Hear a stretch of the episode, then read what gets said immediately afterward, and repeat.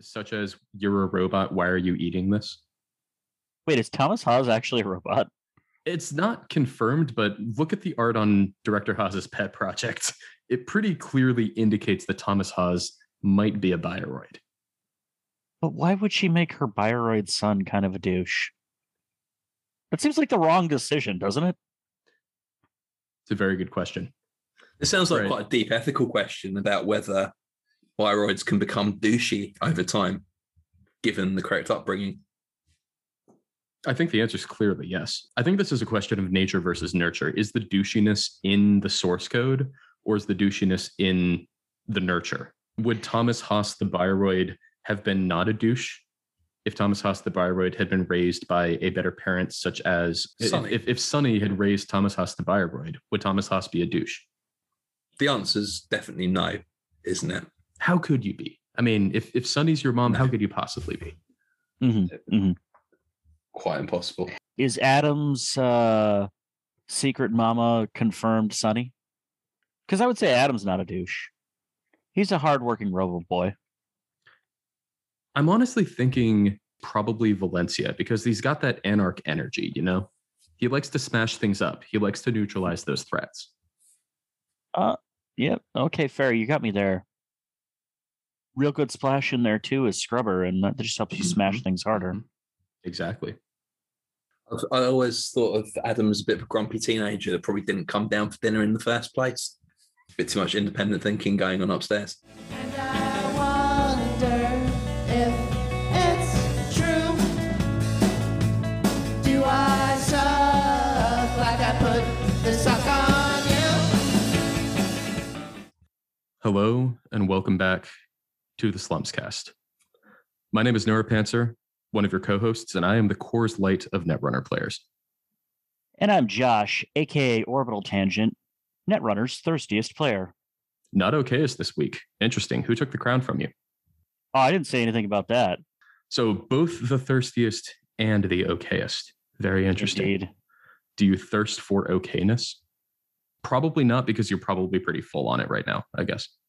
Well, you could say that. It, it is one of those things that'll never fill you up and always lets you down, though. For those of you who are joining the Slumscast in particular for the first time, what the Slumscast is is probably something you're wondering to yourself because why wouldn't you? It's a very strange name. The Slumscast is about genuinely trying and spectacularly failing to be good at Netrunner. If you came to this podcast hoping it would make you better at Netrunner, you will be disappointed. If you came to this podcast hoping that although it will not make you better at Netrunner, it will make you a better person, you will be just as disappointed, if not more. We are joined by a special guest today, however. Josh, would you like to introduce our special guest? Yes, I think I would. He is a cooker of delicious foods and a purveyor of smut, as well as a writer of, well, maybe a writer of slash fictions. We haven't gotten that one yet. It's Ed, aka Cook Ed, aka Fried Ed. How you doing, Ed? I'm great. Thanks ever so much for the intro. It's lovely to be on here uh, for a second time as well. Dan did beat me being the first, second repeat guest. I do have a history of being beaten by Mr. Bushi. Faced him three times in tournaments over the last six months, and I've lost every single game I played. So that's a, a common theme on slums here is is the consistency, and it looks like you're going to fit right in. This is giving you more chops to join the slums cast than Bushi had, is what I'm hearing. As always, we begin our episode with the first order of business, which is it's been a fucking while, hasn't it? The Slumscast, as those of you who anxiously await all of our episodes probably know, has been away for a little over a month. Just to give some explanation for why that is, uh, I moved. And it turns out when you move, you tend to not have things in a place you need to record. Sounds reasonable. There were also some shenanigans with people being out of town, and then uh, someone, I will not say whom, but their name rhymes with Shuropantser, may have forgotten to record an episode two weeks ago, but we won't get too far into that. This all sounds like you're rather organized in their recording process. I was always under the impression that it was all recorded via phone call rather than a full rig setup, but To be honest, it started out that way, and then I think as time went on, we gave into the shaper tendency of installing things to make the cast better. I prefer to think of it as we installed a single console that cost two credits and won the game. the slippery slope. Once you let a little bit of shape of bullshit in, You can't be top down. installing things. You know, kitchen table netrunner was out there. They had scored a Nisei Mark II that had a counter on it. I just needed some way to fight that, you know? Let's go ahead and move to the intro question, which, as is always the case, is the second thing that we do this episode, as tradition states. The intro question, Ed, this is for you. We have to ask about your username. We brought it up in the intro. We've seen Cook Ed, we've seen Fry Ed, we've seen just Ed. What comes next in the Ed Empire or Edpire, if you will? And, and Wait, you wait, wait, wait, wait, wait, wait, wait, wait, wait, wait. Hold on. Hold on. Pants. Yes? You went straight into the intro question and forgot the most important thing. We have to start with one of our best recurring segments, which is The Beer Zone.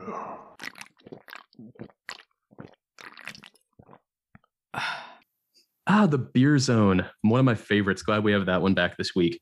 It's been a while since we've had the beer zone on here, isn't it? Mhm. as always, the beer zone is focused around a central question Which would win in a pint? Drinking beer while recording a podcast or not drinking beer while recording a podcast? I've got a pretty strong opinion on this one. I think that there is a clear winner here, and I think that is the thing that I'm currently doing. What do y'all think? I'm just going to top my glass up. Drinking beer while recording a podcast, I think, wins very easily. So, what are we drinking right now? What's on tap for the Slumscast?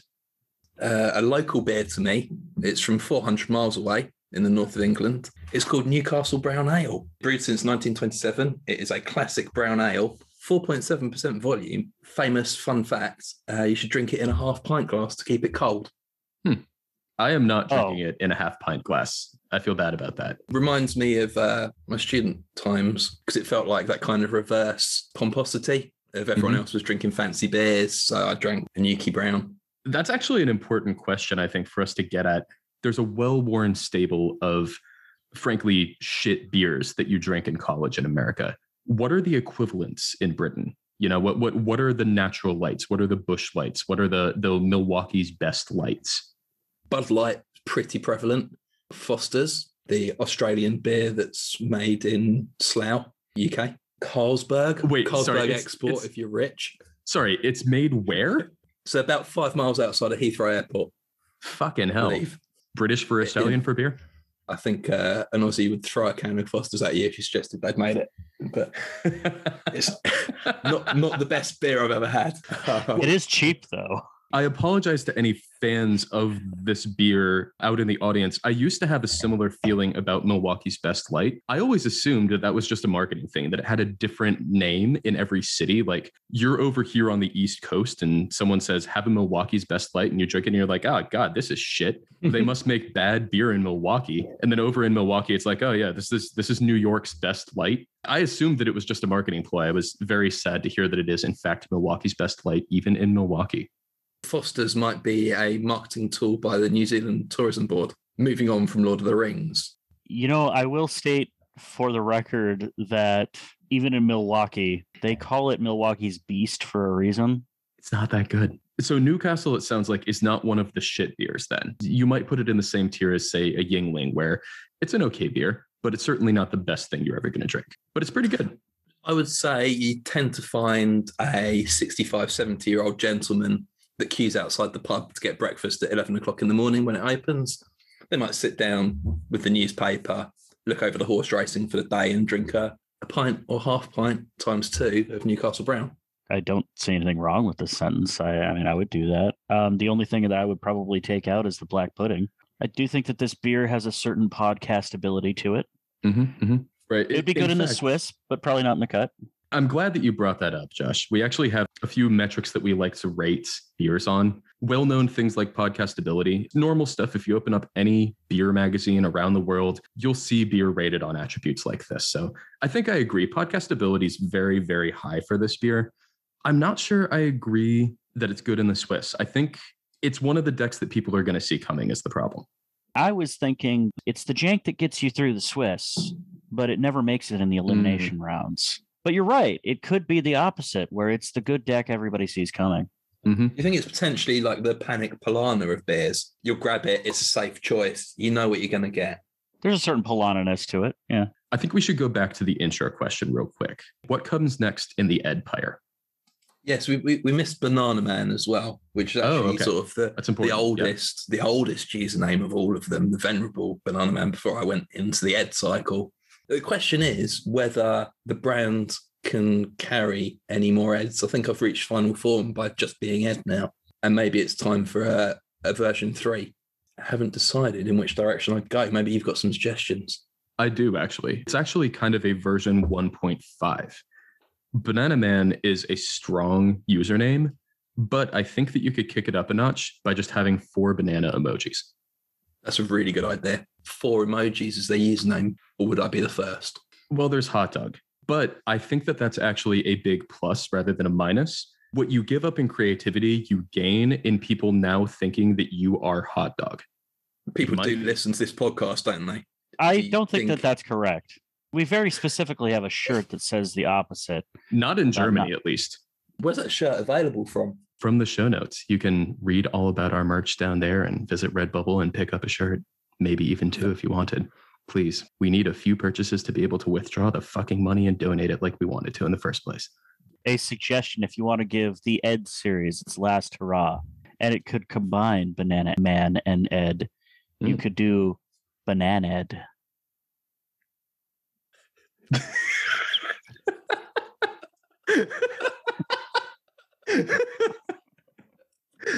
Not where I thought that was going to go, but I'm glad it went there.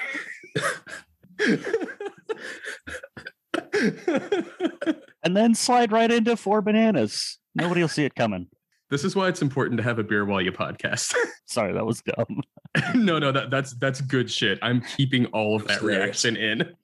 You know, I think it may be safe for us to move into another segment with that question answered. I I think the toast is clear. Um, I guess that was a bread pun, wasn't it? yeah. That's right. It's time for baking up think loaves. Ed, this is a series of loaves that we would like to bake for you. If there is one thing we know about you, it's smutty Netrunner fanfic starring Stephen Loop.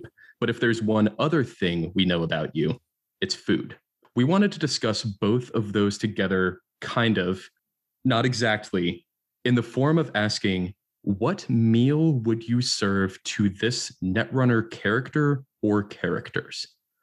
The first one up is obviously Stephen Loop. What are you serving to Stephen Loop?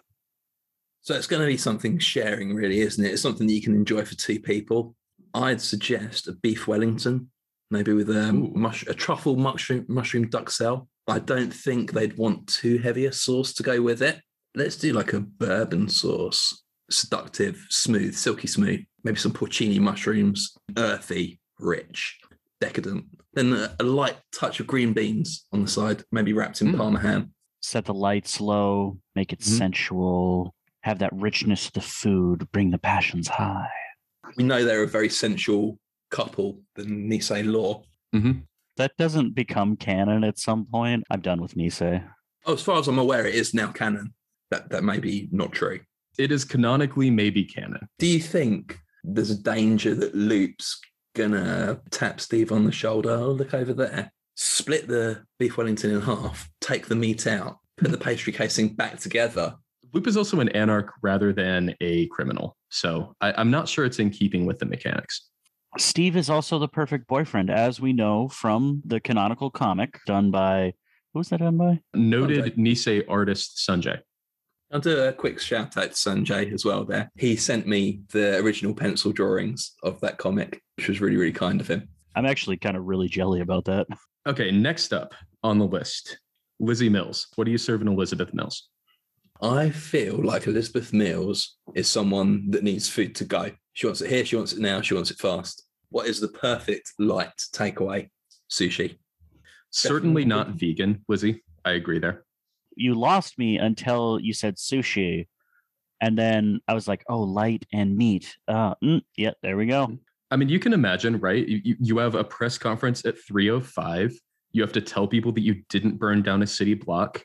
You have time to scarf like two little pieces of sushi. And then you have another press conference at 307 to say that you didn't burn down a different city entirely. There's a lot to do when you're a spokesperson for Weyland. The Weyland Consortium would like to remind members of the press that several of its own buildings were damaged in the blast. including sushi bars. Travesty. Next up, Tau. What is Tau getting served? We've seen JNet Casual recently, absolutely loaded with Apocalypse Tau.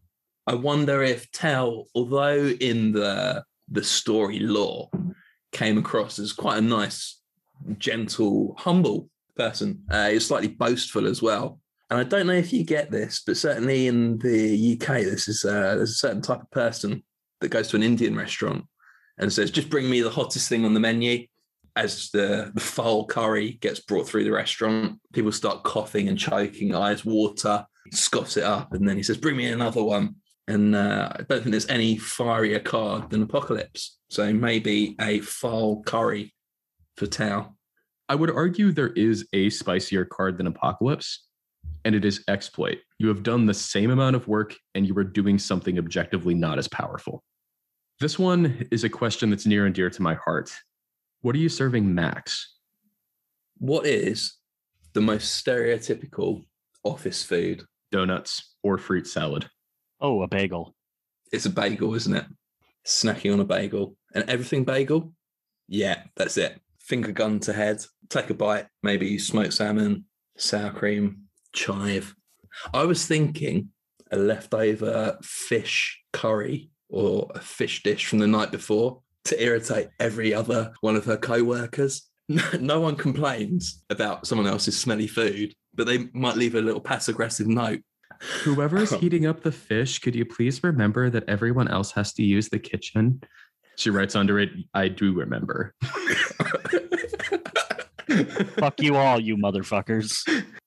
All right, this next one is a little bit spicier. Hoshiko dragon form. Toasted schmores. A little bit of a build your own too, right? Like don't have to toast the s'mores for her. She can do that. Fact of the matter is, is very, very on trend at the moment. Build your own. Kind of a little bit cruel to somebody with claws, though. Do you think Hoshiko's claws are heat resistant? Perhaps she could spike a marshmallow on each finger, toast away, eat them off. Yeah, there you go. That's amazing. Yeah, yeah. I was suggesting that perhaps Hoshiko could have a career as a, a leading chef. I'm not not suggesting that, so sure. Do you think potentially she could be a character in Overcooked 3? I don't know if they will make that happen, but I'm just saying that Nisei, take notice. This is a monetization angle. You can promise Overcooked 3 the legion of Netrunner fans that listen to this podcast, and those 10 people will all buy the game. Being generous there, I think. I'd like to interject real quick with a beer check. How is everyone doing on their beer? Uh, I'm I'm empty. bing- I'm empty. as bingo well. fuel of us. Yeah. We should refill with our next beer. What are we drinking next? Let's find out after this quick break. After think- these messages, we'll be right back.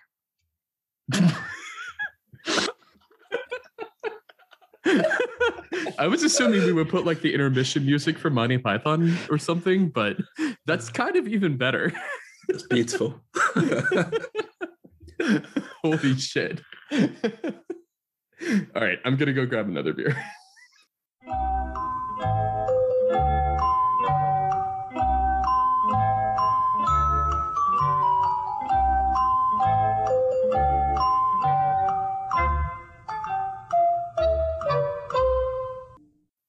We are back after those messages. So, what did we all grab? What are we drinking now? Well, I've got a Dale's Pale Ale. I also have a Dale's Pale Ale. I have as close to a Dale's Pale Ale as I could get at the local beer shop. They told me over the phone that they had Dale's Pale Ale, but they didn't. Actually, hold on. I've got a Sharpie.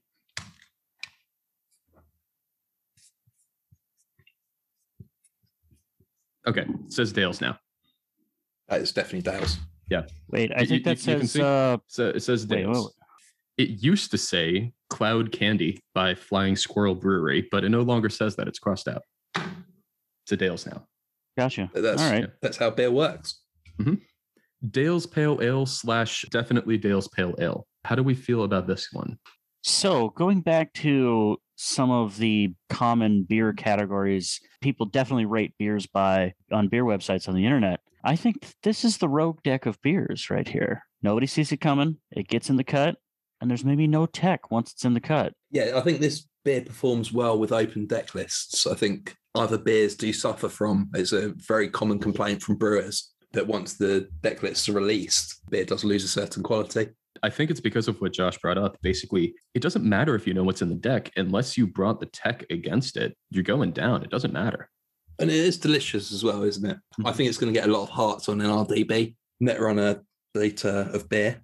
Very low poloniness. I'm honestly thinking pretty low on the Argus scale, but on the Spombo scale, how are we thinking? Seven and a half. Easy to drink, hard to master. The problem is uh, your opponent knows exactly what you're drinking and there's nothing they can do about it. The label's very clear. It says Dales, it says pale, and it says ale. The label is red, white, and blue. The colours of the world champion limes the of the uh, American flag, his uh, national flag. Isn't red, white, and blue also technically the colors of the Union Jack? Unusual coincidence. A lot of people, when uh, describing beers, talk about tempo. Certainly feels like a very tempo positive beer. There's a lot of sips that when you take them, you just feel the tempo improving. All right. Seriously though, like for real, this is a good fucking beer. It's not gonna like blow your socks off. It's not that type of beer. But as far as like a cheap, easy drinking, you could do this all day sort of beer, it's really good. Dangerously, it's six and a half percent though. Um, so we've we've Oh doubled shit, is it? we've doubled on the ABV from the from the Nuki Brown, Whoops. uh, and you don't notice it at all. No, wow. It does not take taste significantly more boozy than the Nuki.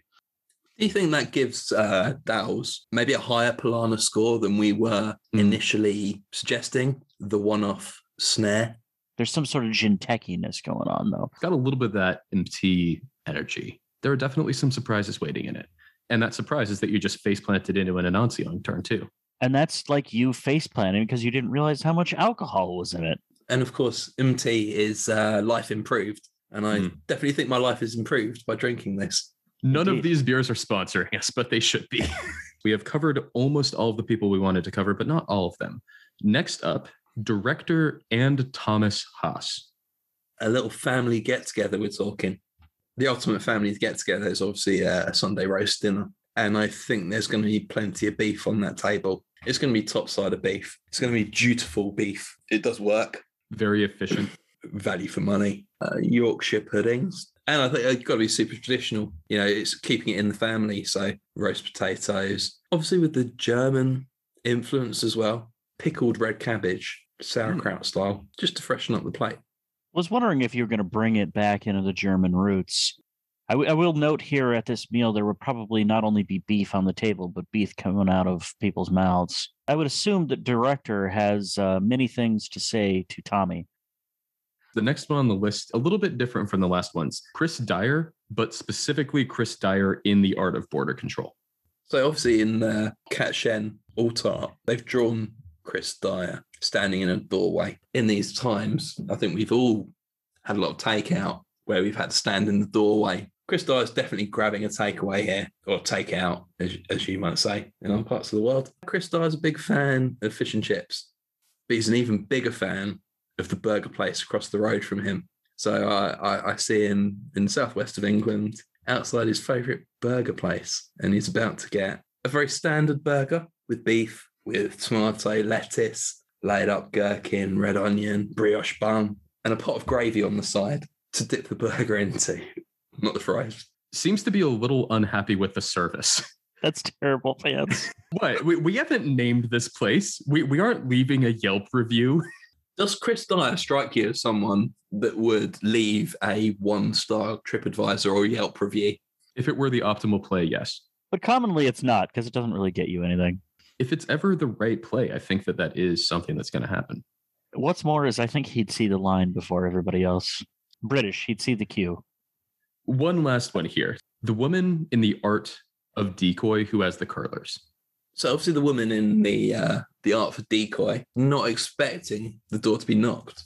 Why is that? She's busy in the kitchen. She has been baking a Victoria sponge, a traditional plain Victoria sponge, whipped cream, jam, dusted with sugar.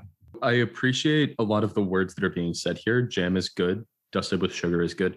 What is a Victoria sponge as someone from this side of the Atlantic?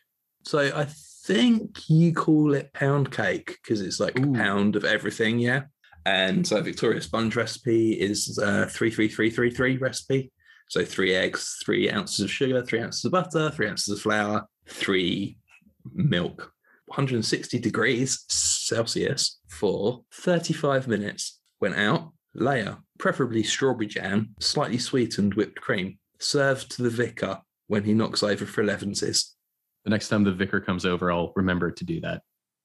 All right, so sure, that was baking up think loaves, and we appreciate your thoughts on the meals that you would serve various characters in the Netrunner universe. I didn't really see anything too spicy in the things that you peppered in there, but you know, I guess not everything can be scorching. Can't have Mm, mm, mm. Sorry, I had to. I was I was drinking. Scorching, what what what are we, what are we getting at here? scorching. Is that a spice pun, Josh? How dare you? I never pun. Clearly, that was the only thing in that sentence you said related to spiciness. So that must have been a spice pun, which is great because that's a great interlude to our next segment. Ooh, that's spicy. Now, an important thing to do as we start off Who Dat Spicy is a beer check. It wouldn't be appropriate for us to have a segment Who Dat Spicy, which is all about being spicy, without us having a spicy beverage. Gents, what are we drinking? I've got the Mayan Mocha Stout, Mm, and this beer describes itself as inspired by Mexican hot chocolate. It is carefully Mm. blended with Dutch chocolate, coffee, cinnamon, nutmeg, and habaneros, which will leave you with the perfect balance of chocolate and heat. habanero definitely that's relevant to my interests. That fits Who Dat Spicy. Ed, what do you have?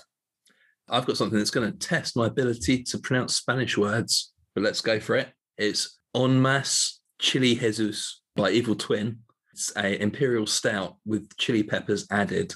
It's 12%, uh, which is a big lad, to say the least. It is. Um, it very much is. 12% is significant. I'm going to feel that. It's like wine.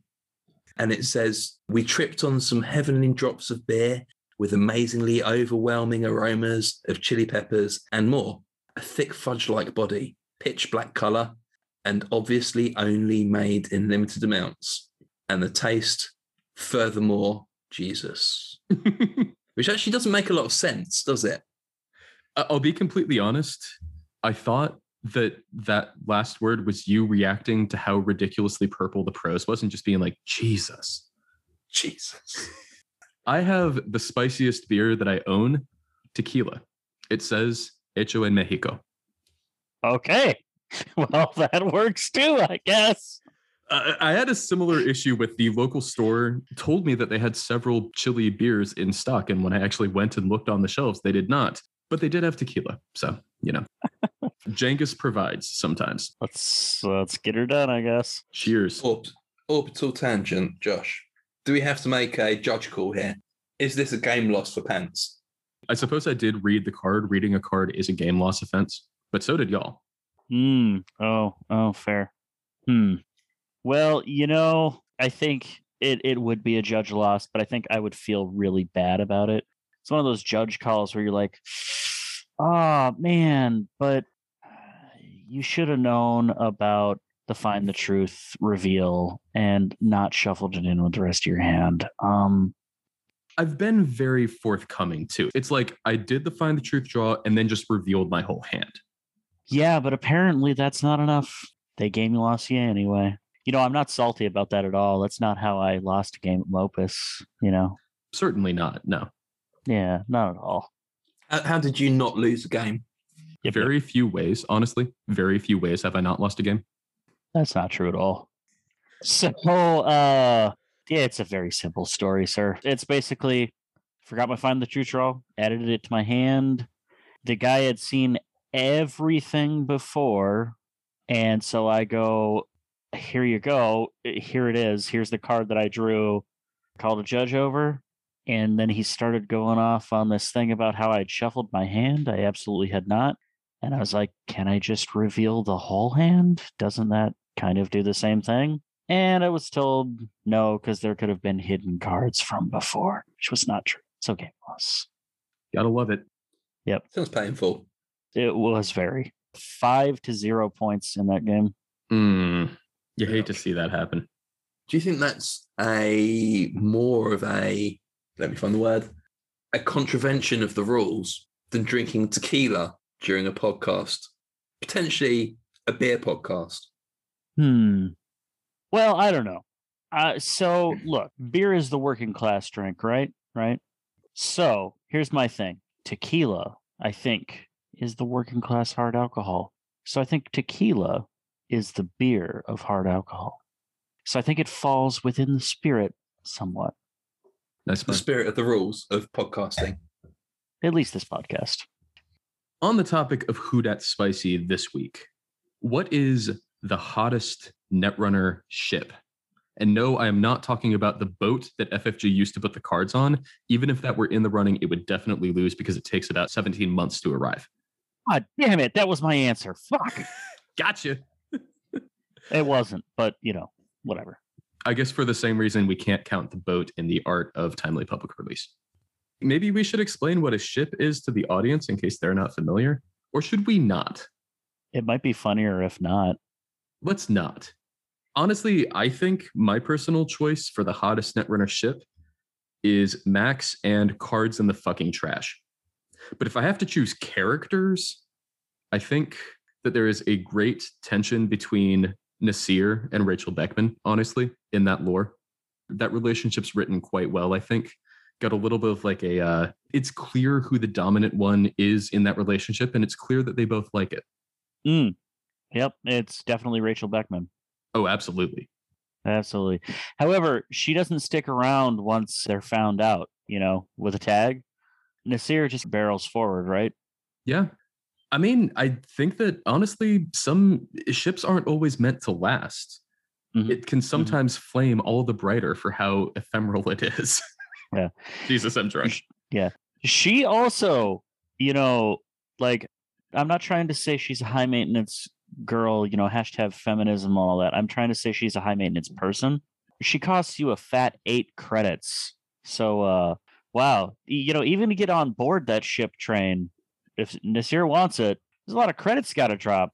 And Nasir, I don't know if you know, but both in lore and in the game itself, he uh he's not good with money. He's he's real not good with money. Isn't that part of the allure, though? The way that he woos her is by getting a Janus 1.0 resed in his fucking face and clicking through three of the subs. Yeah, she could be real into that that bravado that he has. That like, hey, I'm gonna do this thing. Would normally be real expensive, and I'm broke, but I'm gonna figure it out along the way. The spontaneity. Yeah, spontaneity, Yeah. definitely. There's Yeah. a draw there. Yeah. Yeah. And you know, he might be into the whole thing too about the tagging. Like, I understand that if things get real hot, uh, not that's the wrong word. If too many feels are caught, yeah, we're gonna have to call this whole thing off. But maybe he's into that. Maybe he's like, you know, you know, I want to take this chance. I want to put my hard-earned cash into this. I want to, I want to show you the world. Well, show you the moon in his case, but all of this will be coming to a feature length book, Resources with Benefits, in the fall. Uh, okay, considering that Pride is approaching, and speaking of tags, I gotta say that my favorite ship has got to be Liza Talking Thunder Mm. and Jesminder Sareen, Ooh. specifically in game through their mutual contact of DJ Fenris. So, this whole thing in my mind, Liza secretly moonlights at some clubs, right? She doesn't like to let people know that she's there, even though it's like an open secret. Everybody fucking knows because those tags and everything, right? How could they But- not? She's got like 14 tags sitting on her. Yeah. Exactly, right? But nobody can catch her doing anything bad. So it's just like she goes out to the club for a couple of drinks, right? Right, right. And she has fun and whatnot, and that's not illegal. It's not. So that's respectable, right? Right, right. And then DJ coming in with Jesminder is now they're trying to do something naughty because they're shaking those tags, right? DJ introduces her to Jesminder, and then they're like, all right, we're gonna drop a bunch of MDMA and you know have a threesome and and trip balls, and that's gonna be really fun. She's like, Is that, is Sweet. that MDMA austerity policy?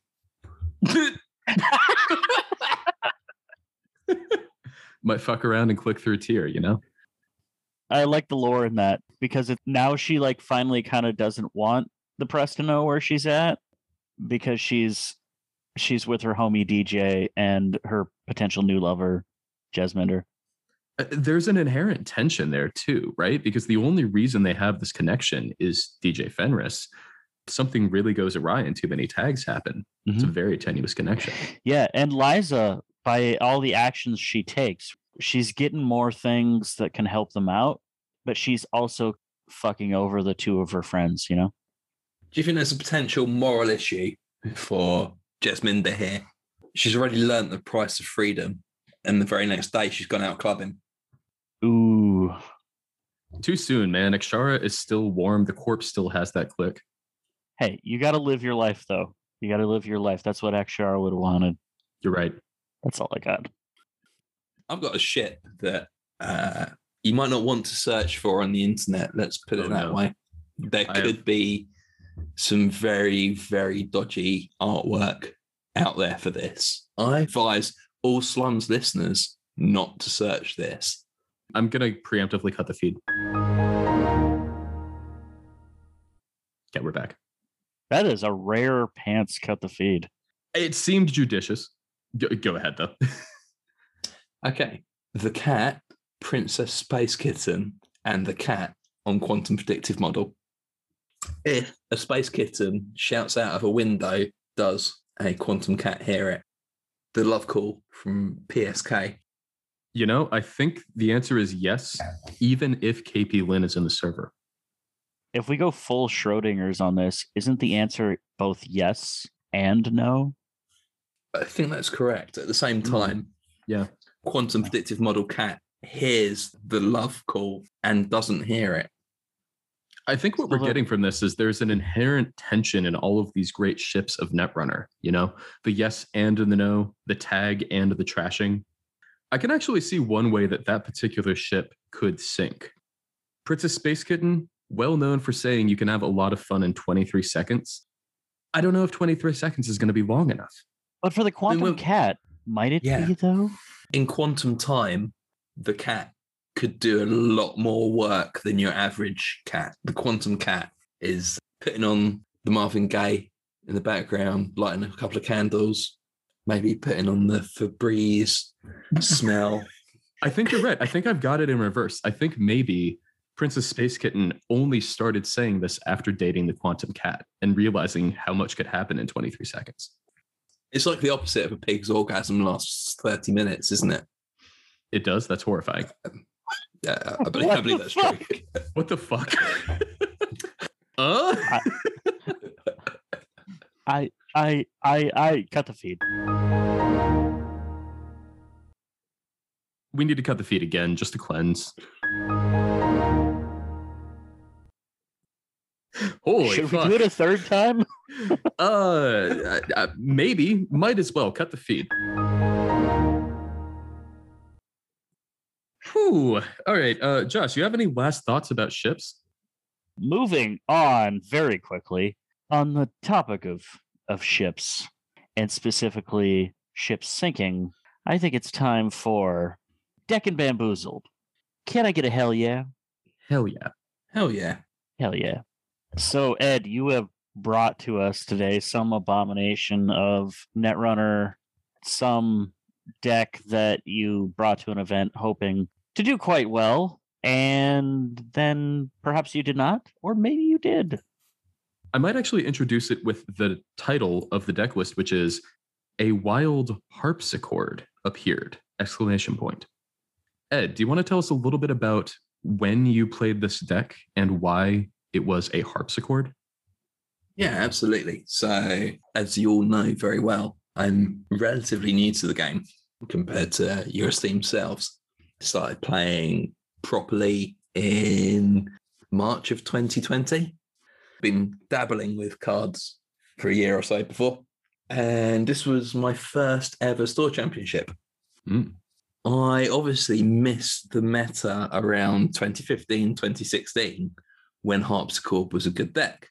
So I came across this identity that seemingly did very little in 2020. And I thought, oh, I've, I've got to make something work with this. New to the game, with very few friends to talk to, ask for advice or anything like that. Didn't really understand how the search functions worked on NRDB. I was like, well, what do you do with Haarpsichord then? And so obviously some uh, deck building decisions were made based on the, the text. The runner cannot steal more than one agenda each turn. More on that later, whether the decisions and deck building were actually anything to do with what the ID does. And that was the uh, the start of my love for Haarpsichord. Let's put it that way. Haarpsichord, very close to my heart. Yeah, harpsichord, if you will. Let's talk a little bit about the contents of the deck. I'd actually, I'd like to start not with the agendas, which is where we usually start with a Haarpsichord deck. I'd like to start Yes.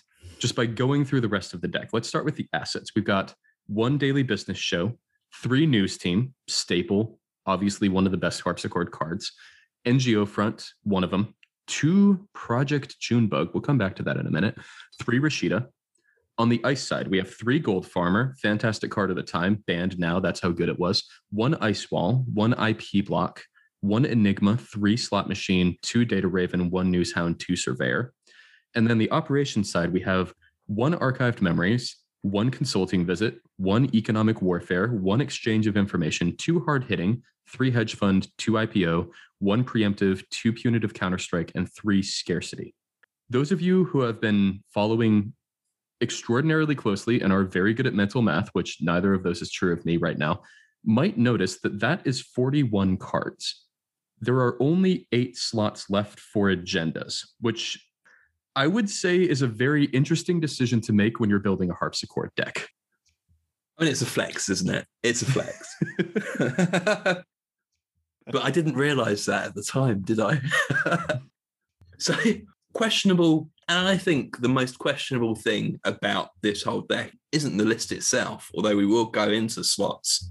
The most questionable thing is the write up that I did. Mm, I would ask everyone before they go and search for this deck or look in the show notes underneath to think back to their first deck write up, how they felt having read other people's deck list write ups and how they wanted to impress people with their intelligence, their read of the meta, their unusual left field decisions, farming hearts and stars. hmm hmm Would you say Haarpsichord and news team go hand in hand? Absolutely. Yeah, 100%. Would you say it's therefore quite awkward to write in a deck list write up some cards people didn't expect? Number one, news team. Yeah, It's- that's, it doesn't a little s- awkward. It doesn't strike me as the best tone to take in the write up. Yeah, I agree. Is there a way you could make it worse? Let's go on. Explaining team. why news team is good. Yes, explaining why news team is good. News team is a tempo card. Mm. Would we describe news team as a tempo card? No. It actually kind of is specifically in Haarpsichord, specifically in like butcher shop style decks, but it isn't purely a tempo card. But at its worst, it's a tempo card because they have to stop and clear the tags, or they lose an entire turn. But that is at its worst. Usually, it's more of a kill setup card. I would say that it's not really a tempo card. What it is is it's either a win con if you have uh, some sort of uh, tag punishment card. You have exchange here. Yeah, there's an exchange. You are very lacking of a meat damage card. You know, like um, boom. or even a psychographics, right? Like you have all of these agendas with five. Why not use the four tags that you're giving them? We, we haven't gone through the agendas yet. Oh, right. Sorry. I should actually say Yeah. what the agendas are. You're right. The agendas in this deck, there is one 15 minutes, three Bellona, two Project Beal, mm-hmm. and two SSL endorsement. They're arguably the strongest agendas that an NBN list could play in the time. Oh, if yeah, they're- you weren't Haarpsichord. Yeah, I was going to say that's a fantastic agenda suite for like Acme. Yeah. Or Azmari. True. I think Azmari was legal in that point. Yeah. In fact, I'm pretty certain it is an Azmari agenda suite, except it's got 15 minutes. Yeah. Well, you could make it an Azmari agenda suite still by just dropping a project Beal, and that's Yeah. still pretty good, actually. Mhm. Yep, Mm. agreed. Drop the Beal, drop the news teams, and drop one other card, and suddenly you've got probably a pretty good Azmari deck because now you've got Azmari with 14 ice, which is an appropriate amount for Azmari that's also trying to do tagging stuff. Does it look? Uh, hear me out here. Does it look as though someone might possibly have taken an Azmari list, moved it into Haarpsichord, and added news team and an agenda?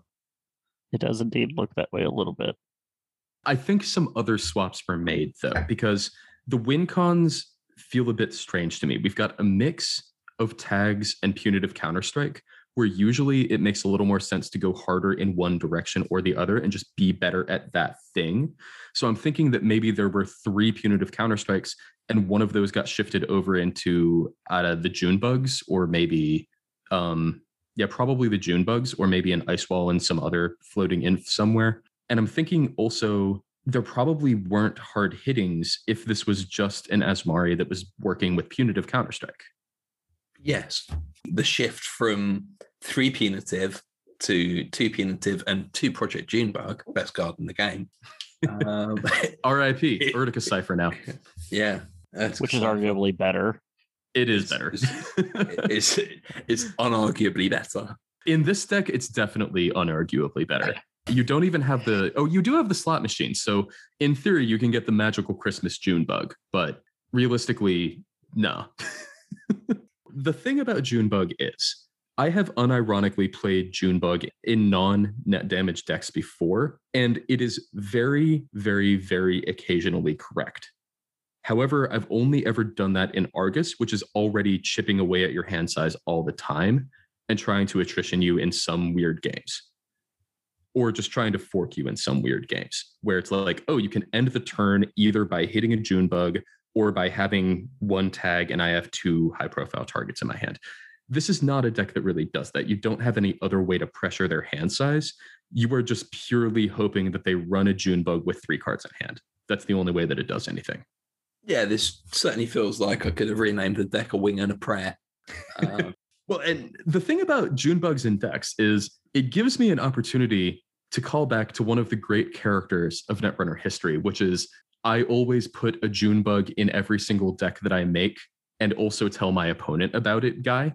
Because truly, he is just a legend of Netrunner deck building because he always puts a Project Junebug in his decks and always tells his opponent about it. And it has a very similar energy to that, where it's like, well, I want this other angle that technically is a win condition, but really it isn't actually a win condition. The deck doesn't actually build towards it. You will occasionally get someone with it, but it isn't the right play. are we looking for the right play or are we looking for the winning play? Oftentimes the two are the same. Yeah, what's the wrong feel- play but also wins you the game? There, I have an example. Timmy Wong, Worlds, the one that Dan won. Uh, 2014. Yeah, no, it was the 2015, one after. or was it 15? Yeah. There, there, there are two 15. options it could be if it was the one that Dan won. Mhm. That was like one of the last games that got Timmy to the finals. Mm. He's versus Hoyland, right? Mhm, Remember mhm. Hoyland builds that remote out of nowhere. Oh my God. The 17 turned slow roll GFI. Yeah, yeah. So he builds the remote out of nowhere and double advances the GFI, and it's like the final agenda. And Timmy doesn't think he can get in there, so he goes against R and D and then trashes all his programs to Ichi. Yeah. He still won the game, but he could have broke all that shit too. So like Mhm. trashing all your shit's probably the wrong move. okay, You know, fair. This can happen in runner. The wrong move can win the game. you know, another play that would have been the wrong move that would have won that game if that slow roll GFI was a Project June bug and Timmy ran it. Ooh. All right, fair, fair, fair. Mm.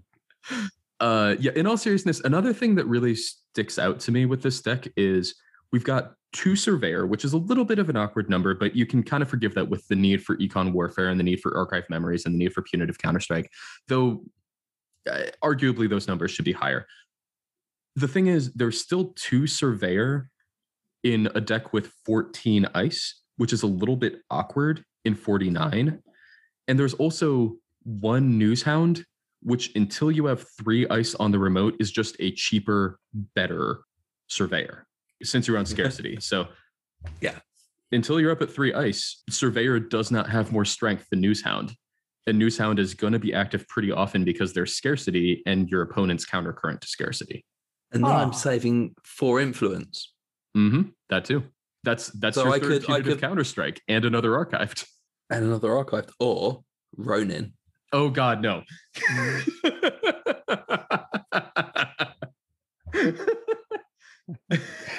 You know, the point of decking Jesus. bamboozled is not to make the deck worse, right? And that's I think you're- arguable. That's arguable. I think you're. Are we first suggesting this deck's bad? Are we suggesting this deck's bad? I am. I might be suggesting that a little bit. Yes. How did this deck do? I'm assuming this went like two and three. I'm gonna I'm gonna break some very horrible news to you here. Uh, breaking news. I've let one I've I've let one slide three. This went four and one. What the fuck? Okay, so this deck just bamboozled us, apparently, is what we've got here. Um, very interesting. Did you kill anyone with Junebug? I think I got one June bug kill. Oh my god. I got three punitive kills. Zero You- score outs. two you got two punitive kills, or sorry, three punitive kills with two punitive counter strikes and one archived memories. That is correct, yes. Jangus was truly on your side that day. Very, very, very. Pirate Adam did a lot of work for me in this tournament. Pirate Adam dragged me down to the lower tables, Mm, making the punitive kills far easier than on the top tables. S- So intra deck synergy. I, it's exactly that. Swiss killer. That's fantastic. Yeah. I, I don't want to harp too much on the write up because th- this is a first deck write up, and I get that. Mine was super tryhard. One thing that I want to talk about, though, is the way that you describe the ID itself. It protects you against big multi axis runs. You know what else protects you against big multi axis runs? Resing an extra ice, which you Sure. do with Azmari. Or having eight agendas also does that. Well, we do have eight agendas here. Because there's only eight, is what Yeah. I'm saying. Oh, Yeah. oh, okay. Yeah, yeah. Good point. Yeah. The reason that you need the ability in most harp decks is that you're running like 14 agendas hmm because you're racing the runner. Yeah. That also doesn't work, by the way. You can uh, listen to our second episode, uh, where I also have a harp deck that races the runner, and it fucking sucks. Um, It does. It does. Yeah. Uh, spoilers for that episode. The deck that we talk about in Deck and Bamboozled sucked. yep, absolutely. Today I was building a Haarpsichord deck. Oh no. Did it have eight agendas? It has 16 agendas.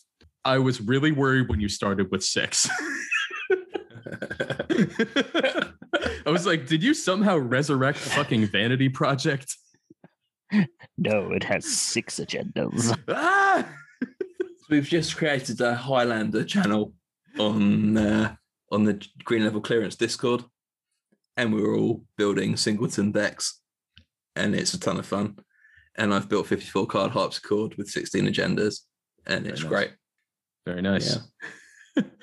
you know, honestly, though, given that this is a first deck write up, the first deck write up I had is about as long of a deck write up and about as pretentious. And literally, the deck was I took the deck of the week, changed one card, and I got second at a store champ. and I had like I had like eight paragraphs in this fucker about how I've Merlin got- was I've- bad actually. Pants, I've got two questions there. Yes. One, how, how big was the field in the store champs? Uh, this was back in 2017. So the the field was like 24, 26, if I remember correctly. That's very reasonable. Yeah. And two, are you suggesting that this deck list write up is pretentious? A bit, yes. I am suggesting it is a bit pretentious. I would go above that. I would say it's uh, it's twelve point five percent alcohol, ABV, pretentious. Uh, we never discussed our beers. That's actually a good segue. We need to discuss the beers. How do we feel about their spiciness level? How do we feel about the level of unexpected tech in our beers? I would say that the stout that I am currently consuming is quite spicy. Mm. It's like one of those decks that has, like, it's a deck that you know, right? So this is like a coffee chocolate stout. So it's a deck that you know, but then they put something in it unexpected that costs like six influence. Mm. And you're like, nobody normally puts that in a deck, but you're So- wrecking face with it. So it's Timmy Wong. You're definitely putting the beer at a level above what I was going to say, which is it's the max list that I always cram three embezzles into. But Timmy Wong actually does good things in Netrunner, so that's probably more impressive. Yeah. It's actually quite a good beer. It's just it kind of burns my mouth a little bit. I would say the beer that I'm currently drinking, tequila, is very much a once you know the archetype, there's absolutely nothing unexpected about it, but you did not expect this deck whatsoever type of beer. Like, this is someone who came to a standard event with a startup deck and somehow made the cut. Once you realize that it's a startup deck, you're like, oh, of course it doesn't have hard hitting news. But until you have that context, you just think, what is this weird orbital superiority deck? I would describe my beer as Pirate Haley 2018.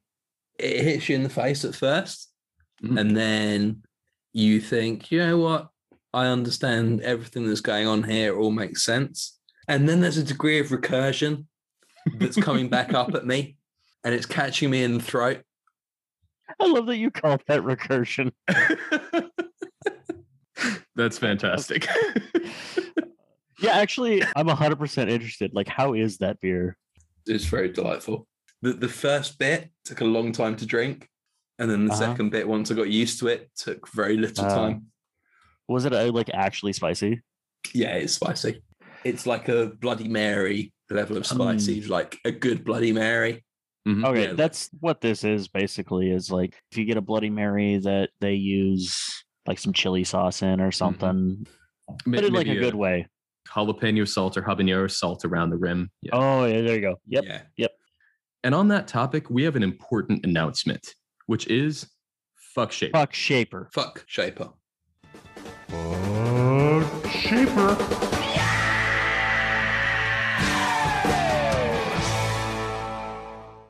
On that note, we actually do have another segment coming up, which is fuck shaper. Fuck Shaper. Fuck Shaper. Fuck Shaper.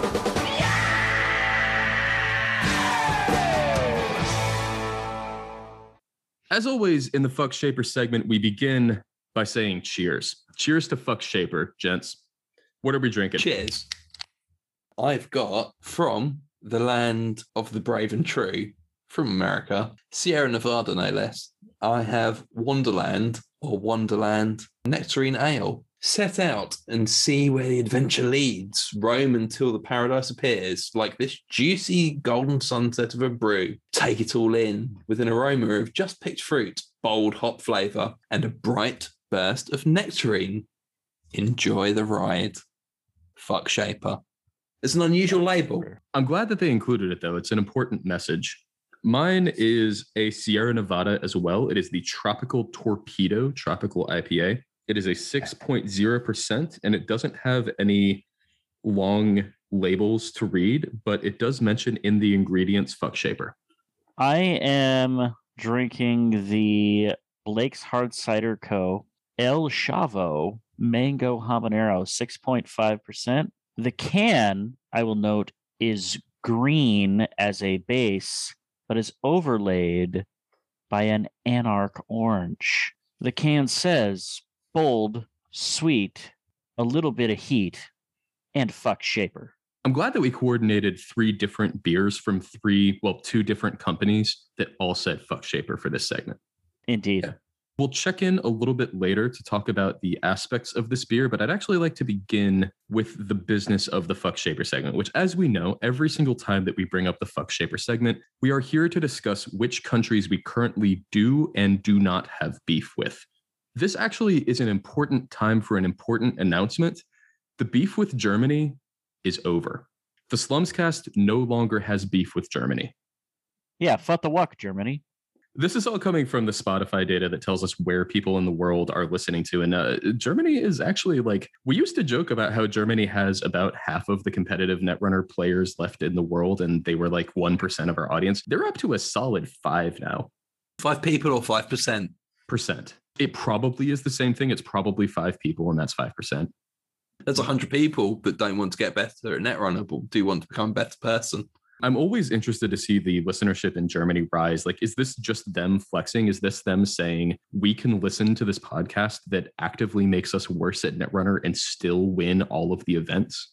I think that's definitely it. It's it's got to be it because the advice on this podcast is always terrible. It's sort of like that One Punch Man thing where they actively have to make themselves worse to just feel a little bit of challenge, to just feel like they're actually doing something. Otherwise, it's just it's over too soon. You know what I mean? One run pencil. Yeah. This is the end of an era. The Slumscast beef with Germany has lasted for honestly longer than I thought this podcast would ever run.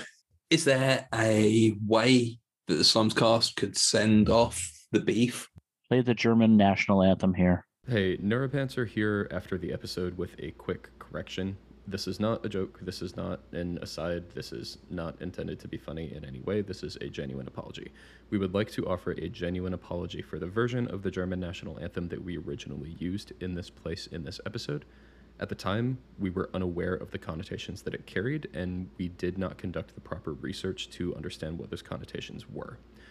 We would like to firmly disavow any people or regimes that support the ideals of the regime connected to the version of the German national anthem that we originally had here.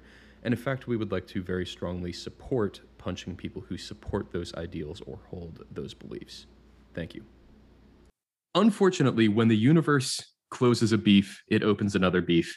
And with all respect, we have to say the country that we initially compared Germany to, Australia, is falling down on the job a little bit.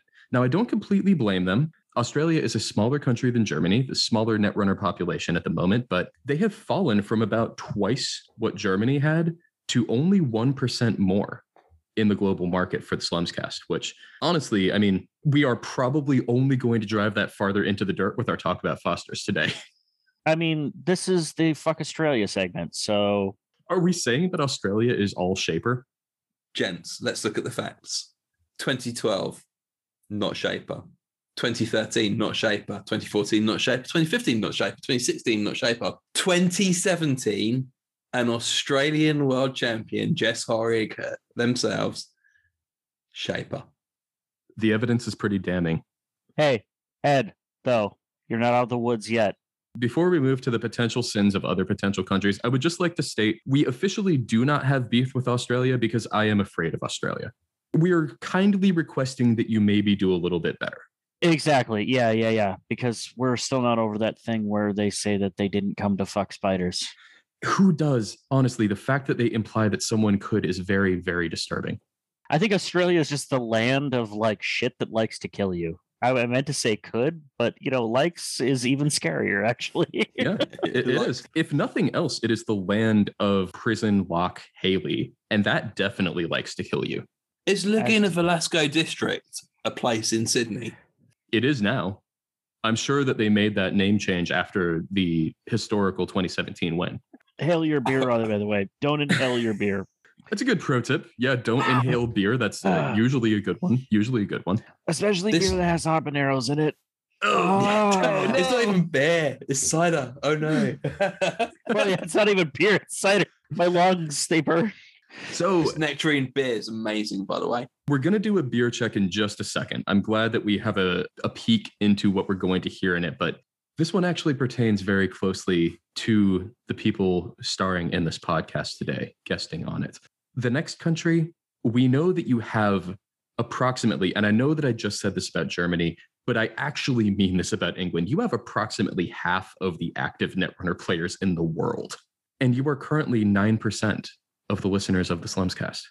What the fuck, Goodness. United Kingdom? Ed, do you care to comment? I feel people in Great Britain are constantly trying to improve themselves.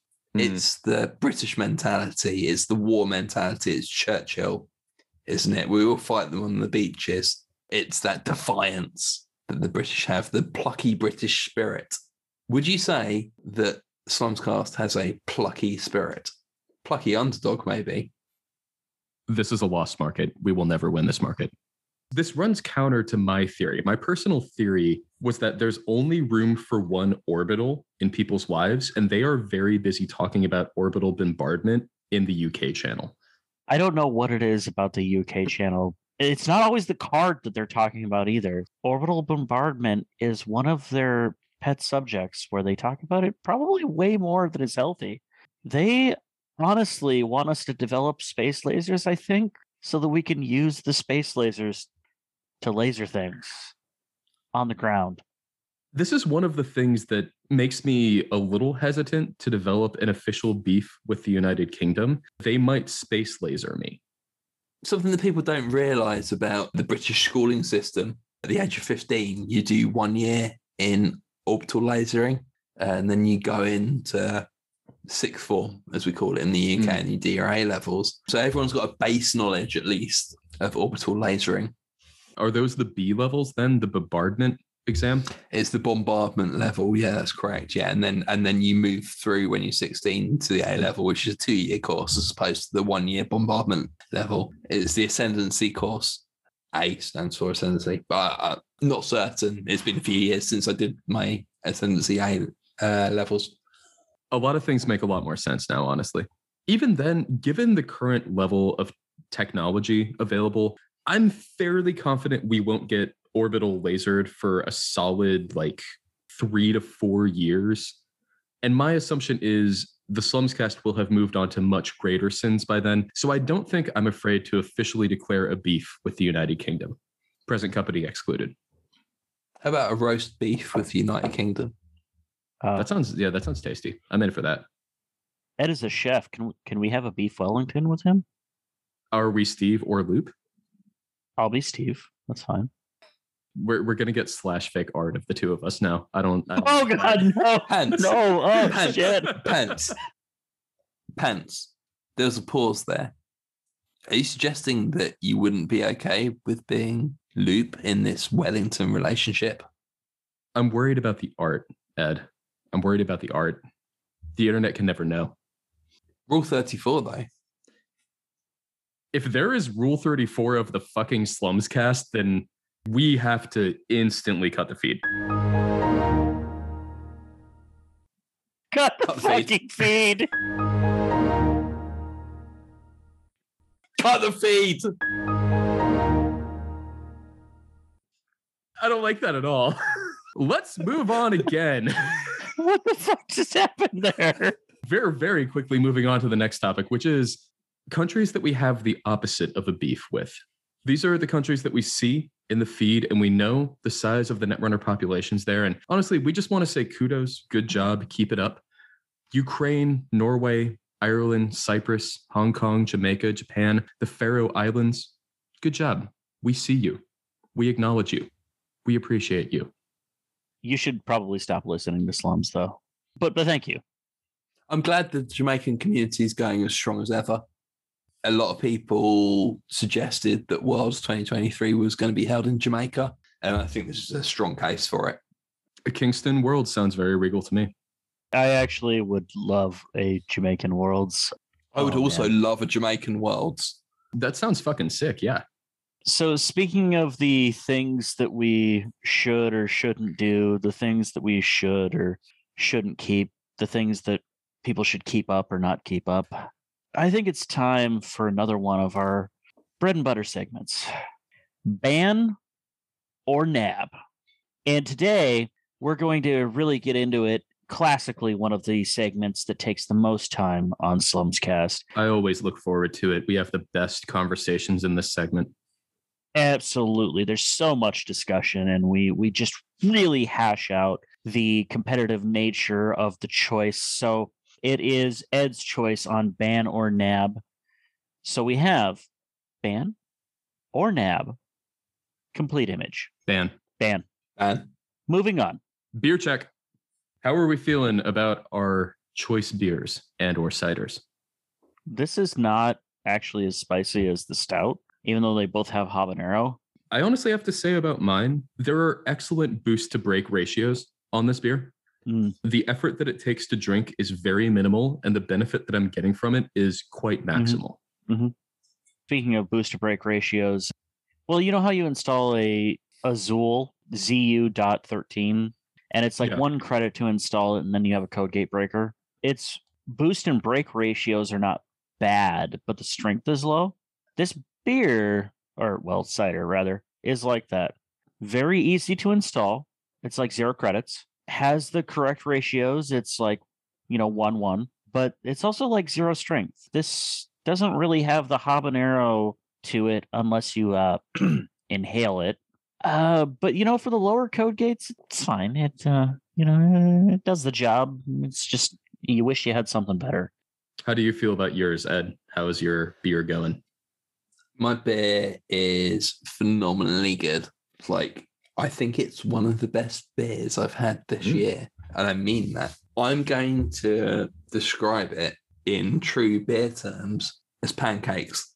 The vaunted pancakes rating, yeah. It's got the combo ness that you look for in a beer, in that it's got sweetness that blows you out of your seat. And then at the same time, it's super drinkable.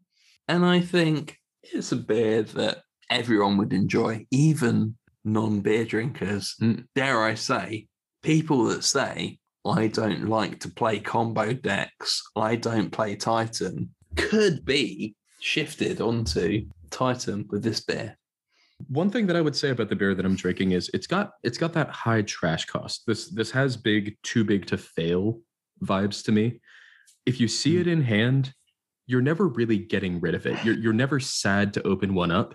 It might not be the most impactful card for the entire course of the game, and it has a few downsides, right? You know, it's it, it isn't the highest ABV if you're really looking to get fucked up, but you're never gonna be sad to have one. And the runner's never really gonna take the effort to slap it, you know?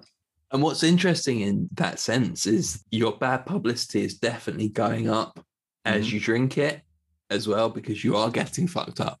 And, and so things are looking worse for you and worse for you and worse for you. I think I figured it out. I'm the outfit of beer drinkers. That's very on brand for you. It felt like a metaphor. I just wasn't sure where to stick it. I don't want to touch that one, honestly. I don't want to tell you where to stick it.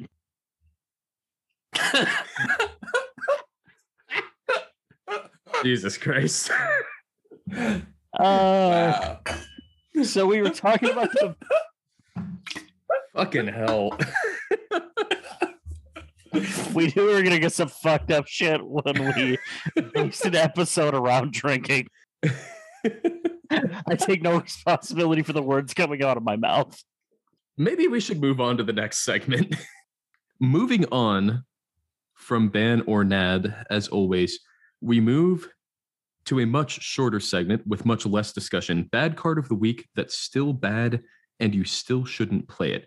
Ed, I believe you had a choice for the bad card of the week that's still bad and you still shouldn't play it. What is it? Yeah, so I, I chose something that I don't think will offend many people. I think a lot of hmm. people will agree. That's good. That's good. We, we've I- had some very controversial bad cards of the week that are still bad and you still shouldn't play them lately. I would hate to ruffle any feathers with this segment. Yeah, no, certainly. I, I wouldn't want to feel like I was excluding a degree of the play pool by Mhm. suggesting a card. So Yep, yep, I yep. went for something that's quite niche. Yeah. Um, SMC, SMC. self-modifying code. That SMC. Yes, that one. other than fuck shaper which is 100% a valid accurate valid accurate argument and is enough why else is self-modifying code the bad card of the week that's still bad and you still shouldn't play it He needs to, you know, clear the the gullet before he uh, really gets into new uh, york unique new york Unique New York, New York, New York, unique New York. what the fuck? but that, that's a common vocal exercise to warm up your throat josh Unique New York. Unique Faster than New that. York. New York, unique, New New- York, unique new york New unique York, new york unique New York. Unique U- New York. Unique New York. I can't do it, man. Fuck. I fuck up every time. This, Wow. this is the this is the easier one we haven't even gotten to the complicated ones yet Oof. Okay. Anyway, the arguments. Why, why is SMC the bad card of the weekend that is still bad and you still shouldn't play it? I'm quite surprised that you're asking me why SMC is a bad card. I think we all know on the Slumscast, Mhm. we all know that Shaper is awful. More to the point, let's look at the numbers. Zero to install. But you're not going to sell it to Aesop's. Any card that you put in a Shaper deck should be sold to Aesop's if it's zero cost, but you don't want to sell SMC. One, dead waste in the deck. Two, it costs you an additional two credits to get a breaker. There's better ways in Shaper. There's better ways. Let me tell you about Simulchip. Installs for free if you've uh, trashed a card beforehand, a program. It- or a rebate, right? Like it, it costs less money. So i- instead of an extra two credits, it's minus three credits. That's a five credit swing. Question to the hosts this evening, to my lovely hosts, I do apologize for flipping the classic podcast uh, agenda uh, and asking the hosts a question. Do you get a credit swing from self modifying code? Oh yeah, it costs you the two. Like that's huge. Oh, that's a that's a negative credit swing, isn't it? As opposed to a, a positive credit swing. The classic argument in favor of SMC is that you effectively get a credit swing because instead of clicking to draw eight times and then clicking to install once, you just pay two credits once. Yeah. Plus the cost of a breaker. That card is not going on the table for free. SMC is going to leave a stained legacy for you of two credits. Horrible. I think what upsets me the most about SMC, and I, this is the card that really, really, really rolls me. I think people see it as a clever thing you can do when you make a run. Do you know what a clever thing you can do when you make a run is? Have your breaker Have your installed breakers beforehand. installed. Exactly. Pants. Yep. Pants for the correct answer. Or just have them in the bin because you're an anarch. So let's look at where Shaper's weaknesses are. I mean, I'm I'm really tearing apart SMC here because I, I feel like I might come against some kind of rebuke. You in the will. You will at some point. Yeah. Well, I have a hot People take on might- this card. might like SMC. Something that people don't consider is the fact that SMC, self modifying code, is 2MU. Now, it doesn't seem too difficult at first, but the fact of the matter is, if you've got your breaker suite out already and then SMC's there, it's really chock a blonking. It has that classic version of the thing that I've talked about in the past about shaper cards where you want 3x because you want to see it early, right? Once you have already done what you wanted to do, like install your breakers, it's one of those cards that becomes dead, right? So, Mhm. one of the, th- the cards that's a classic example of the shaper problem, as I call it, The shaper of curse, you might call it. or the shaper curse Mhm. is that Shaper some of their cards some of their cards are really fucking powerful right they have really fucking powerful abilities but multiples suck but you want them early classic card in this is proco you put 3x in a deck that wants proco right but Always. every proco that you draw after that is a blank fucking card it's worse than a blank card because you can't do anything with it it's just nothing. SMC, I do think I agree with you, has that problem in late game where it doesn't do anything because you would go over over MU if you install it. So it's mm. not even good Aesop's fodder. No. I do have a hot take on SMC though, but if anybody else wants to go off on SMC before I drop the hot take, you may do so. I have what I think is potentially a hot take, but potentially not a hot take. I think SMC is about as bad as it's ever been in the history of the game mm. right now. I don't know if SMC has ever been worse. And the main reason, well, okay, there are a few main reasons. The absolute main reason is it lost the biggest enabler card for a card like SMC that has ever existed, StimHack. Rip King hack. StimHack not existing means that SMC is just monumentally worse than it has been in the entire course of when it's been legal. It was always correct to run three StimHack SMC because it is just nine free credits, or really it's seven free credits with no downside because brain damage doesn't fucking matter. The issue is StimHack doesn't exist right now, so you don't get those nine free credits. Overclock is potentially a more balanced card than StimHack, though I might argue against that. It is not an SMC enabler in the same way, though. So you've lost the biggest enabler that SMC ever had. The other thing is the classic argument against SMC is just run multiples of your breakers and run more draw, and you'll get to it. And normally that hasn't been very good. You know, you don't want to run three Engolos if you can run one Engolo and three SMCs because SMC is more flexible. It can do more things than just get an Engolo if you need it to. That said, we have a lot more incidental deal with ice solutions in the meta that are Mhm. genuinely viable than we've had in a very long time. You might genuinely want to run three boomerang and three botulus in the same deck and also run a regular breaker suite. Mhm. And if you have three boomerang, three botulus, three breakers, and three SMC, that is a lot of cards devoted just to dealing with ice. You might not need it. You might want to just run more draw since you have more ways to deal with ice. I think that SMC is as bad as it's ever been. I don't disagree with you there in that the incidental universal breakers are almost a better use of slots, even in Shaper, which is weird. I'm just going to drop my hot take. My hot take is that this is actually a good card of the week that's still bad and you shouldn't play it because like I think SMC is actually even though it's the worst that it's been, it's still a good card. When I say it's the worst it's ever been, we're talking about it used to be one of the best cards in the game, and now I think it's just like good.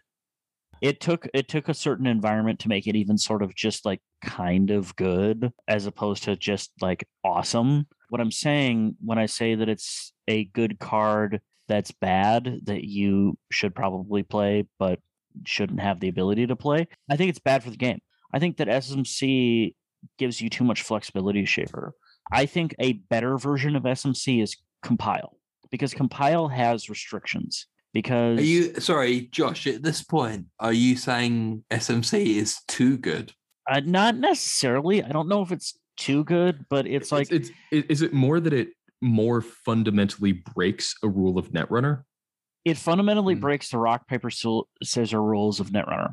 And the rock paper scissor rules is barrier code gate sentry, right?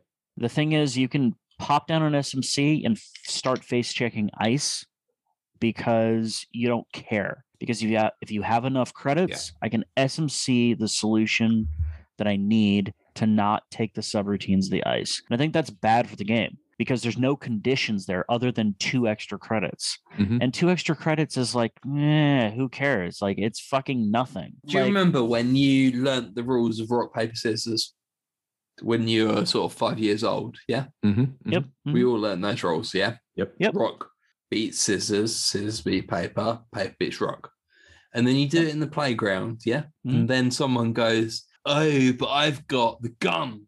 Yeah. That's SMC. That's SMC. Exactly. No one wants that person at the party. So I'm not saying that gun is bad, but gun needs to work in the framework, right? It can't beat everything. Gun has to be an extra option where so instead of a triangle, we create a pentagram. SMC is just like gun beats everything. And I don't like that. And that's why it was even better when StimHack was around because you could Mm. pay for that two credits, still have enough to install your breaker, and then also have credits in which to break. Overclock makes that less prevalent, but it still doesn't fix the fundamental problem. That I basically, at a certain number of credits, say a one ice server is invalid. That's fine when it's one single use, Mhm. like inside job is, but SMC puts that breaker on your table permanently. Let's compare it to a recent release, which is Botulus. Mhm. Botulus is a very good card. We've talked about It is. Botulus Yep. before.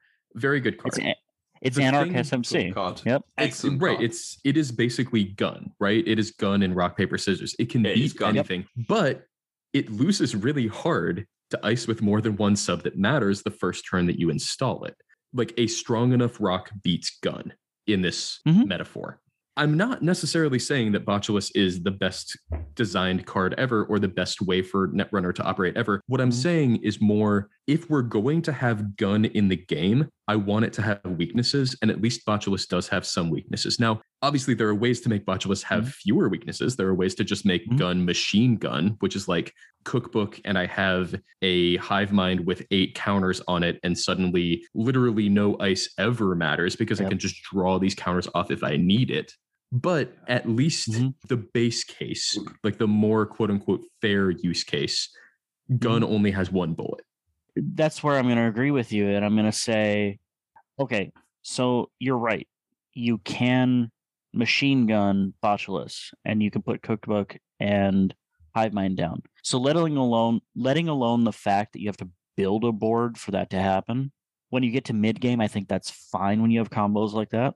The thing about SMC is that the Botulus is only going to affect one ice. Unless I am got kind of- chips.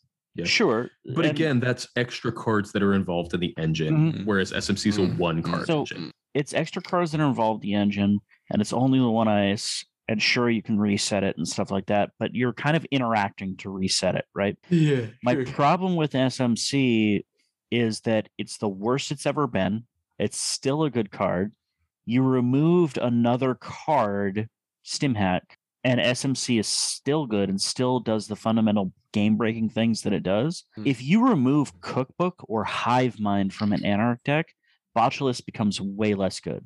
It becomes way less of an SMC. It relies on a board state and those cards and the deck building to be as good as it is. Yeah. Whereas SMC is a one card package. Plop it down, and I, as long as I have credits, I don't care about your ice. And you can ban the card that gives me the most credits, which is Stim Hack. But as long as I have credits, it could be another card that gives me credits. This card that I have, SMC, is still good.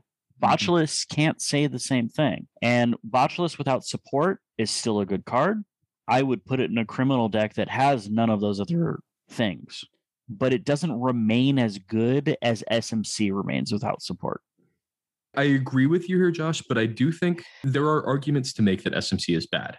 And I think that it's more SMC is like the mortal card of the week that's still bad and you still shouldn't play it. We now have to really contend a lot more often with the awkward parts of SMC. The fact that it is 2MU and there are fewer things you can do while it's in play. The fact that you often don't want to sell it to Aesop's. SMC has always been a little bit awkward, a little bit touchy. That matters more when you can't just immediately stim hack it off and grab your Engolo or fucking whatever. Mm-hmm. That doesn't mean it's not too good though. Ed, you've been a little bit silent there. Do you have more opinions? My yeah, let me tell you about my opinions. I've got a lot of opinions. My opinions on SMC are it's 2MU. Mm. And if you shaper at the moment, you should be playing Apocalypse. That's the card. Let me tell you about Apocalypse. Apocalypse wipes your board state. If you're playing Apocalypse, then you're gonna get rid of all the programs that you've got. And then when you bring back Engolo the second time, then you're gonna have a look and you're gonna say, what do I want? Do I want cards that break things like paperclip, like Ika, Imagine, or am I gonna install SMC? No, I'm not. I'm gonna install Stargate. I'm gonna install Conduit. I'm gonna slam R and D. Bingo, bango. Why is SMC in the fucking deck? I have no idea. I've been told I need two SMC in my fucking APOC tail. I'm pissed off. I don't like it. I always get very, very, very game loss things happening by forgetting that I've got Ika installed on Drafter. So I try and install Stargate and I have to take my clicks back and I get pissed off and I hate SMC. It messes with my whole idea of MU. I don't want it there. I hate it. I hate it. I hate it.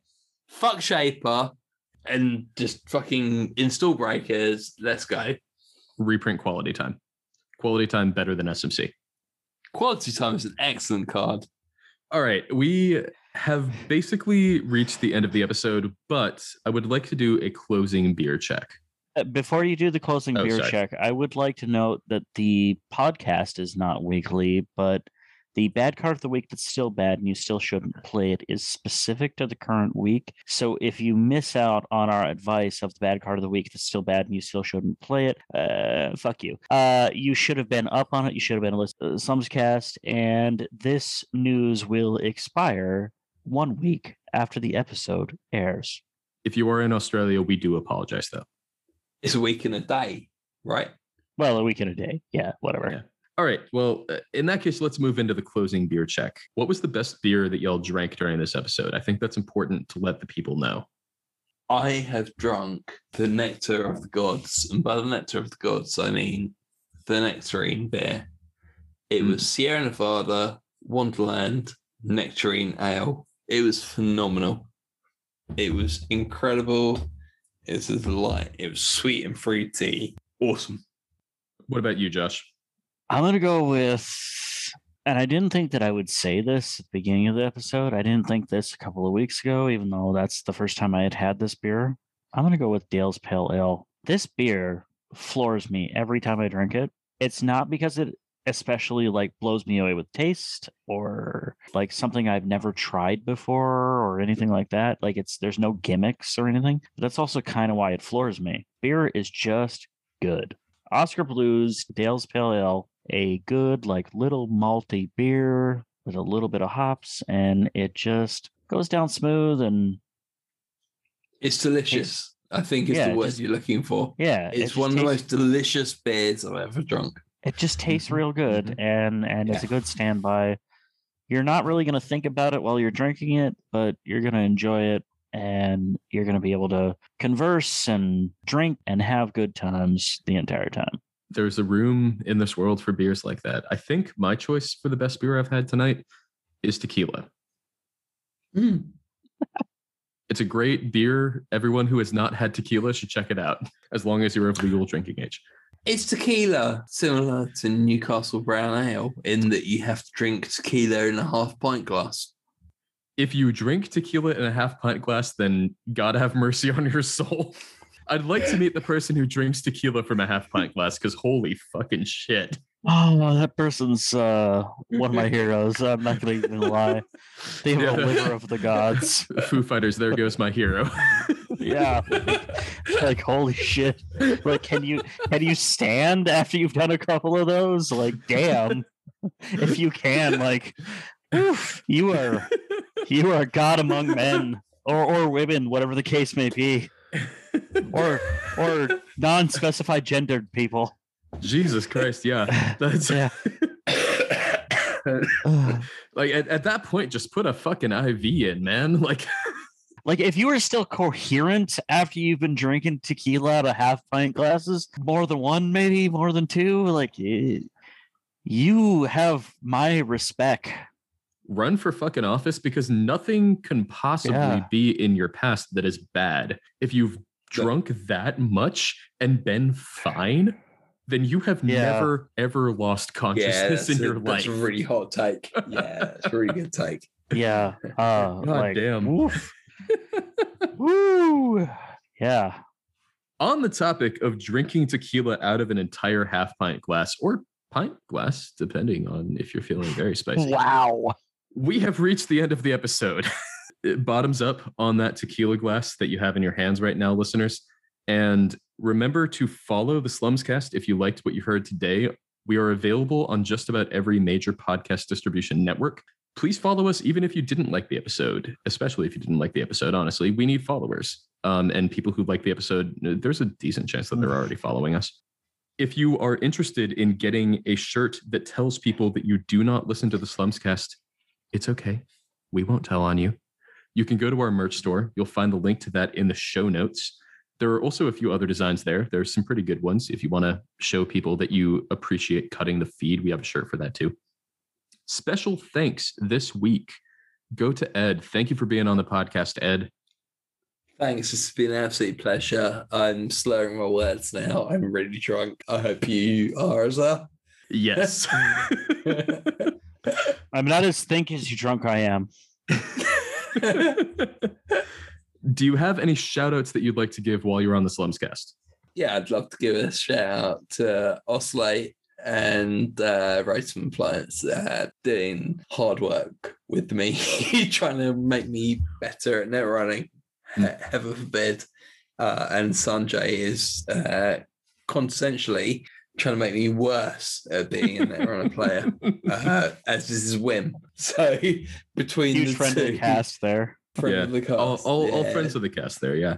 Uh, I'd like to give a shout out to GLC Discord. I'm in admin there. I know Dan Bushi did a bit on GLC, but uh, you know, a, a fellow traveler.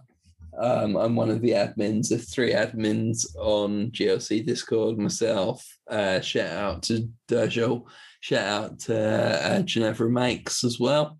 And aside from the admin shout out, a shout out as well to the mod team, which is Captain Nice, which is Weeble, which is uh, Mike, and which is Netpunner. Netpunner, who has played three games of Netrunner in his whole life, but has posted a Netrunner affiliated meme every day for the last six months. Holy shit, we need this person on the cast. He's Yeah, a shit. fucking Yeah. delight. He is one of the nicest people I've ever met. That's fucking fantastic. Well, I would like to give an official shout out from the Slumscast to all of the people named there. GLC, wonderful force in the community. Love the fact that we have so many people getting into Netrunner and staying engaged with Netrunner that way. There is a true resurgence in this game, and it is fucking fantastic to see. So thank you all for helping make that Mhm. possible.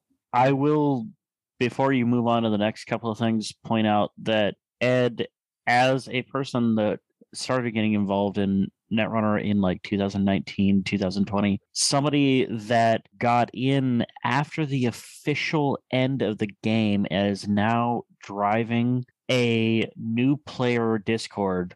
Ed, I, I really want to thank you. That is an excellent thing that the community is doing. And I fucking love that you got into Netrunner after FFG officially ended it. And I'm so happy to have you here. Absolutely. Thank you. I just look up to people like yourselves and uh, other luminaries in the community. You know, it, it's very easy to point people in the right direction. I know it sounds very pat, uh, back patting and very, oh, we're all doing such a great job. Fact of the matter is, the community is very welcoming in the first place. I know there's going to be new people listening to this because I'm going to spam out links to this, but they'll listen to this and they'll go, This is fun. I want to be part of this community. And it's yourselves that you've got to blame. So thank you. I appreciate that. And Yep. I just do want to state for anyone new listening to this we are luminaries of potentially some things, but please don't get deck advice from us. I promise it won't go well. yeah, no, the deck advice is very shit. Yeah. Yeah, Yeah, yeah, you're- You're used to getting real good deck advice from two of the best players in the world. And then you come on this cast and we're like trying to tear apart your Haarpsichord deck, and you're like, oh, please. I got better than this in 10 seconds from Laura. I hate to say it, but that's probably fucking true. Yeah. And with the end of shoutouts, we have reached the end of the podcast. If you listening have any questions or comments, please go ahead and look at the show notes. You can find how to reach us. The best places to reach us are either Stim Slack or Twitter. We have a Gmail account, but I will be completely honest with you, I haven't checked it in about a month. So you can contact us there. Just uh, be aware that the timelines might take a while. And if you have any concerns, then that's fine.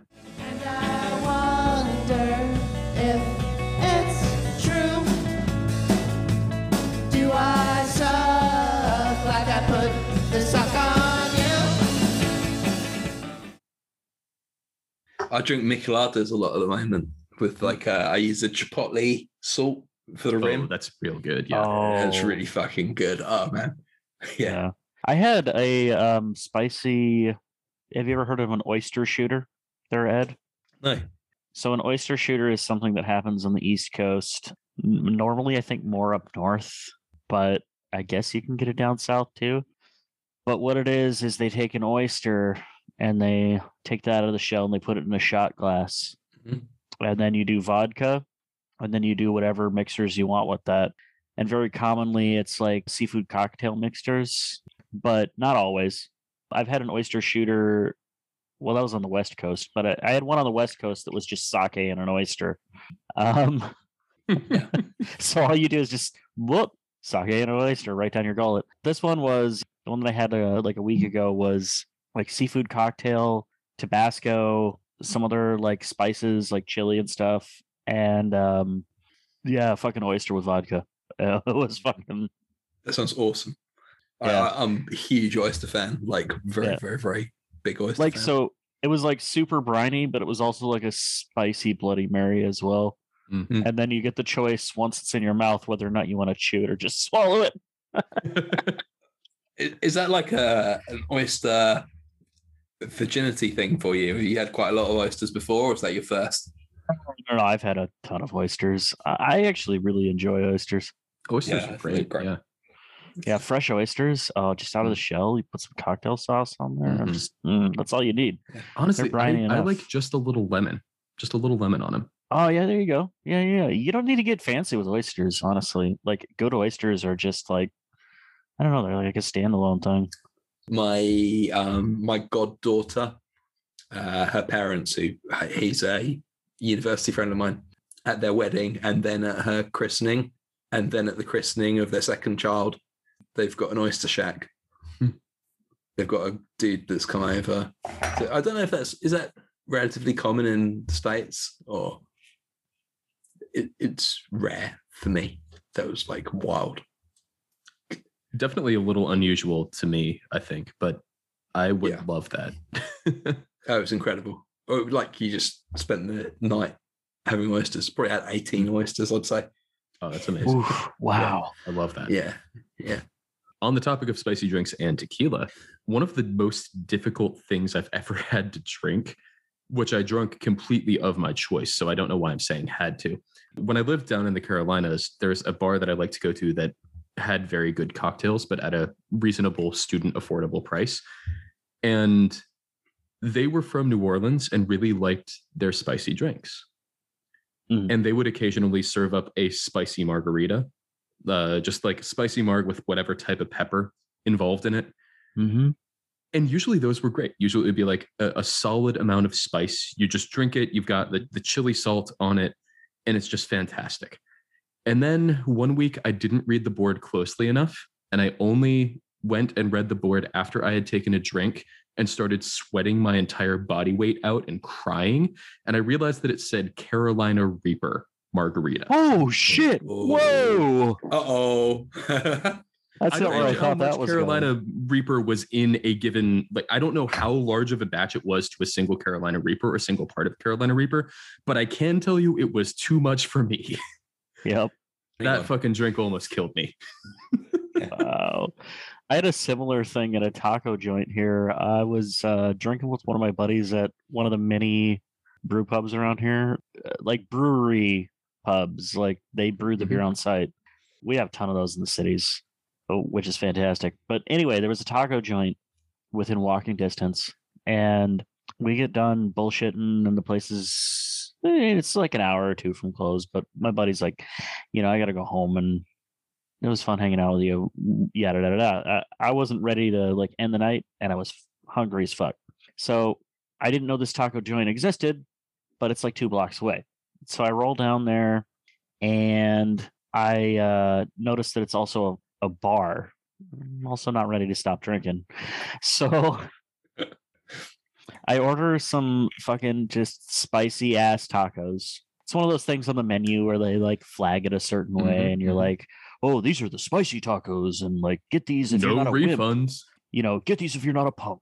But I'm fucking talking to the bartender. And recently I had also had discovered, like recently to that point, I had discovered Mescal, right? And Mescal is awesome. It's like Mexican scotch. It's fucking amazing. Wild. Yeah. hmm And so I was talking about how I had these awesome mezcal drinks, and he goes, "All right, you had mezcal, and you like mezcal, cool. Have you had a spicy mezcal drink?" Because he's like, you know, the chilies really set it off, brother. Like that smokiness with the chilies, like it's Mhm. it's gonna really hit you where you live, and it's gonna be awesome. And uh, I noticed you order the spicy tacos, so you know you're into spice, right? And I'm like, I'm like, yeah, yeah, yeah, yeah, I can get down with this. He asked me, you know, if I want a spicy mezcal cocktail, and I'm like, sure, okay. He's like, do you know what kind of cocktail you would want? And I'm like, nah, I trust you. Like, let's just do this. So he makes me this fucking cocktail, and the first sip, just like you, like I don't know what I'm in for, and I've just been drinking like Midwest beers all night, nothing spicy, and I'm just like, "Ooh, mm, mm, it's good. Yeah, it's good. I like it. And he's like, "Do you want me to re- re- remake that? You want something different? You- look like you're in pain." I'm like, "No, mm, no, I'm good. D- do Oh, you uh, serve milk? Yeah, I'll I'll choke this down." Yeah, and I get the tacos later, and it's just like nothing. Like these are supposed to be the spicy fucking tacos. My nose is already dry, motherfucker. It ran with that drink earlier. I can't take shit. There's nothing you can kill in me that has not already been killed by that Yep. drink. It's all just dead.